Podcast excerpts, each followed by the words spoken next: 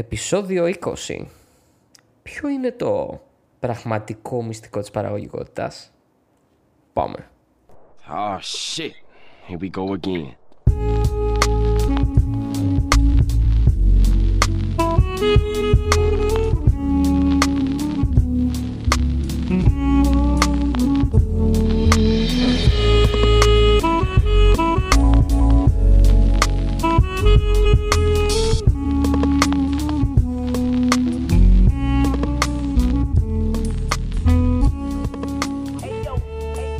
Πάρα πολύ καιρό σκεφτόμουν την παραγωγικότητα πολύ πολύ γενικά.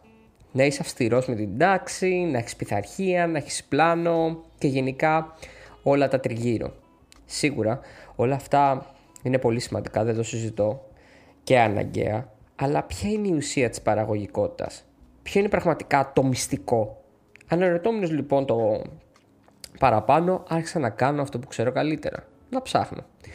Και τι καλύτερο από το YouTube. Δεν βρήκα τίποτα. Πάνω κάτω αυτά που σας λέω. Άπειρα άτομα, άπειρους YouTuber, άπειρα βίντεο. Και όμως δεν βρήκα τίποτα παραπάνω από αυτό που σας λέω. Κατέβασε το τάδε app, ε, κάνε τεχνική πομοντόρο, γράψε όσα έχεις να κάνεις ε, ώστε να τα θυμάσαι και να είναι πιο δομημένη ε, η σκέψη σου και η μέρα σου. Πράγματα πολύ ωραία, αλλά όχι αυτό που ήθελα να ακούσω πραγματικά. Κάπου εκεί ε, βλέπω ένα upload ε, από έναν YouTuber που ακολουθώ, τον Ali Abdal, ένας από τους αγαπημένους μου YouTubers, πάνω στο θέμα της παραγωγικότητας. Ο Ali λοιπόν, ψάχνοντας ε, το πραγματικό νόημα της παραγωγικότητας, χωρίζει την παραγωγικότητα σε πέντε άξονες.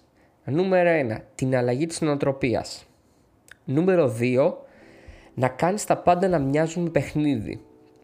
Νούμερο 3.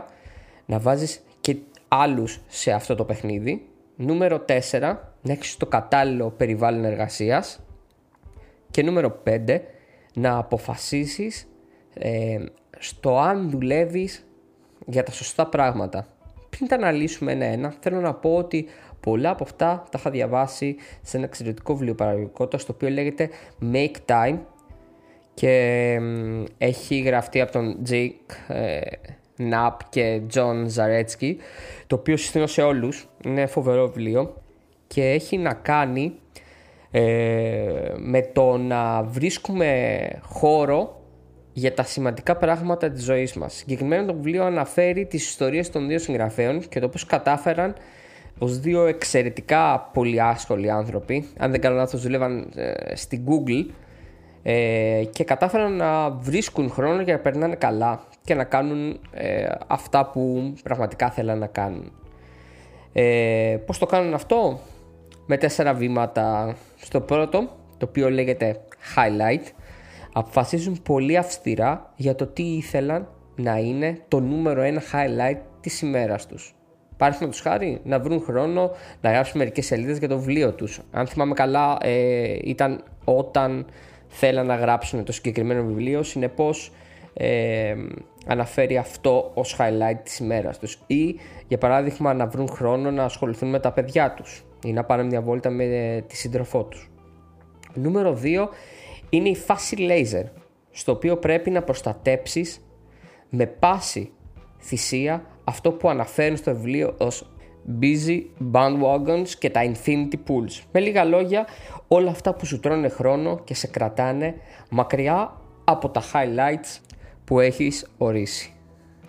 Έπειτα, ε, περνάει στην τρίτη φάση που αναφέρεται ως energize, το οποίο με λίγα λόγια είναι να κρατήσεις τη σωματική και πνευματική ενέργεια για αυτό που αγαπάς, να προσέχεις δηλαδή τον εαυτό σου, ε, να κρατάς τέλος πάντων τα κατάλληλα αποθέματα ενέργειας ώστε να μπορείς να αποδώσεις ευχάριστα σε αυτό που έχεις επιλέξει ως highlight και το τέταρτο ε, στάδιο το οποίο είναι το reflect δηλαδή να δούμε αν αυτό που κάνουμε αυτό που έχουμε ορίσει ως highlight μας ε, κάνει όντως την ημέρα μας καλύτερη και αν αξίζει όλη αυτή τη διαδικασία που κάνουμε για να φτάσουμε σε αυτό το highlight. Αν όχι, ε, θα πρέπει να προσαρμοστούμε έτσι ώστε αυτό το highlight να μας ωφελεί και να μας κάνει φυσικά να αισθανόμαστε πολύ καλύτερα. Και πάμε τώρα στα 5 μυστικά για την ύψιστη παραγωγικότητα. Με πρώτο, την αλλαγή νοοτροπίας.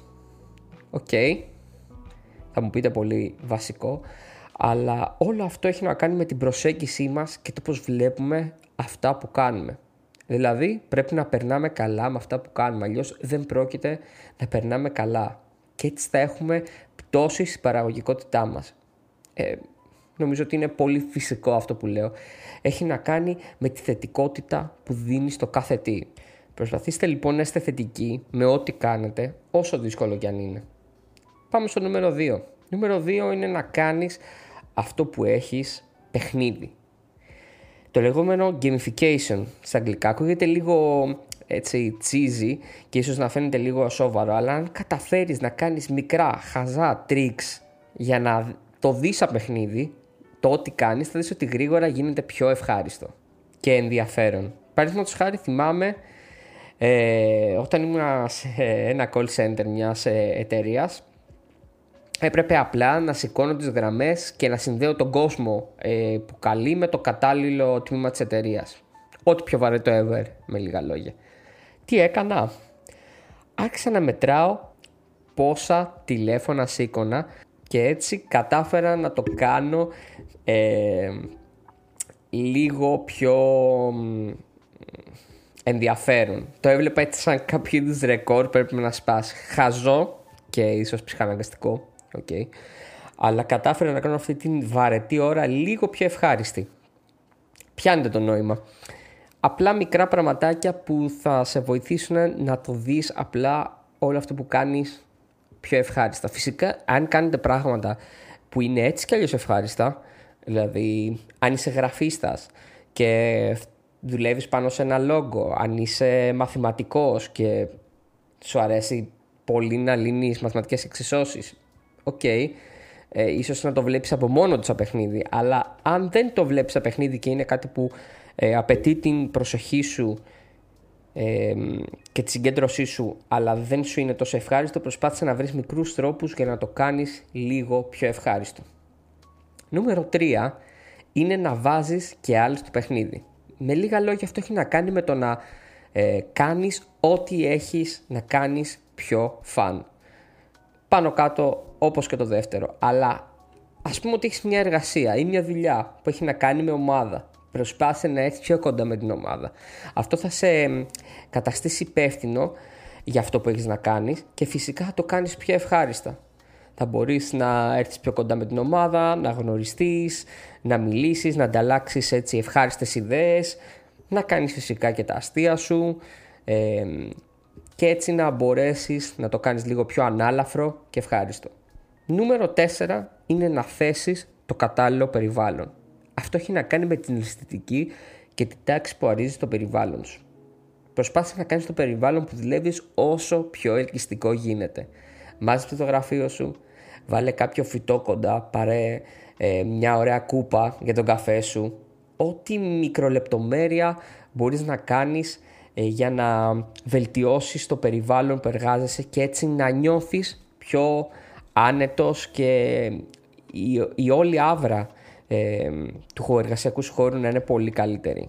Εγώ για παράδειγμα ε, έχω κάποια μικρά φυτά γύρω μου ε, έχω βάλει ωραία φώτα στο γραφείο μου, συνεπώς όταν δουλεύω έχει την αισθητική μου ε, και με κάνει να νιώθω καλύτερα. Βάζω τη μουσική μου και φτιάχνω το περιβάλλον ευχάριστα ε, ώστε να αποδίδω καλύτερα, όχι να είναι πιεστικό γιατί ας πούμε ότι είσαι σε ένα γραφείο ή αν δουλεύεις σπίτι στο γραφείο σου, στο δωμάτιό σου, στο σαλόνι σου και δίπλα έχει βρώμικα πιάτα, ρούχα πεταμένα, ε, λεκέδες παντού, δεν έχεις τίποτα που να σε εμπνέει. Σίγουρα ε, σου αποσπάει την προσοχή και δεν μπορείς να αποδώσεις στο maximum, να νιώσεις πιο ελεύθερος και πιο άνετος. Και τέλος, στο νούμερο 5 είναι να αποφασίσεις αν δουλεύεις στα σωστά πράγματα.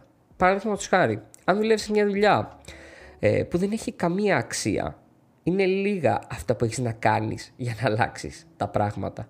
Χωρίς αυτό να σημαίνει ότι δεν μπορείς να τη βελτιώσεις ή ότι όντως ακόμα και από το χειρότερο μπορείς να πάρεις κάτι, όλα είναι εμπειρίες και όλα ε, μπορούν να βοηθήσουν ε, στο να εξελιχθείς, ωστόσο είναι δύσκολο να οδηγείς 200 χιλιόμετρα προς τη λάθος κατεύθυνση. Σκέψου ότι είσαι σε έναν δρόμο και προσπαθείς να φτάσεις κάπου το οποίο είναι πολύ μακριά, είναι 200 χιλιόμετρα μακριά και εσύ πηγαίνεις προς την αντίθετη κατεύθυνση. Σίγουρα είναι κάτι ε, που δεν θα το ήθελες.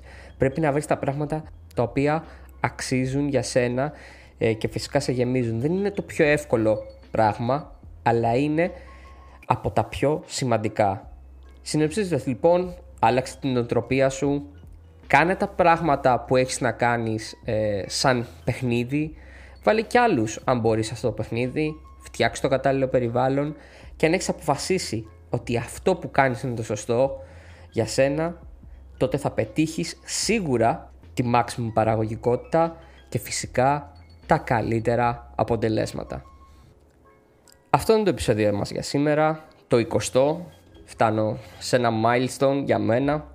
Ε, δεν περιμένα να πω την αλήθεια ότι θα φτάσω να βγάλω 20 επεισόδια, 20 συνεχόμενες εβδομάδες ε, να βγάζω αυτό το podcast. Ε, okay.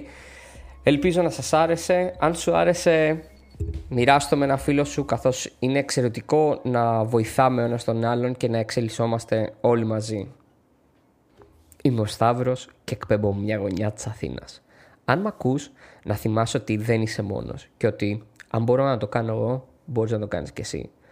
Μέχρι το επόμενο επεισόδιο. Γεια. Πάνω θα.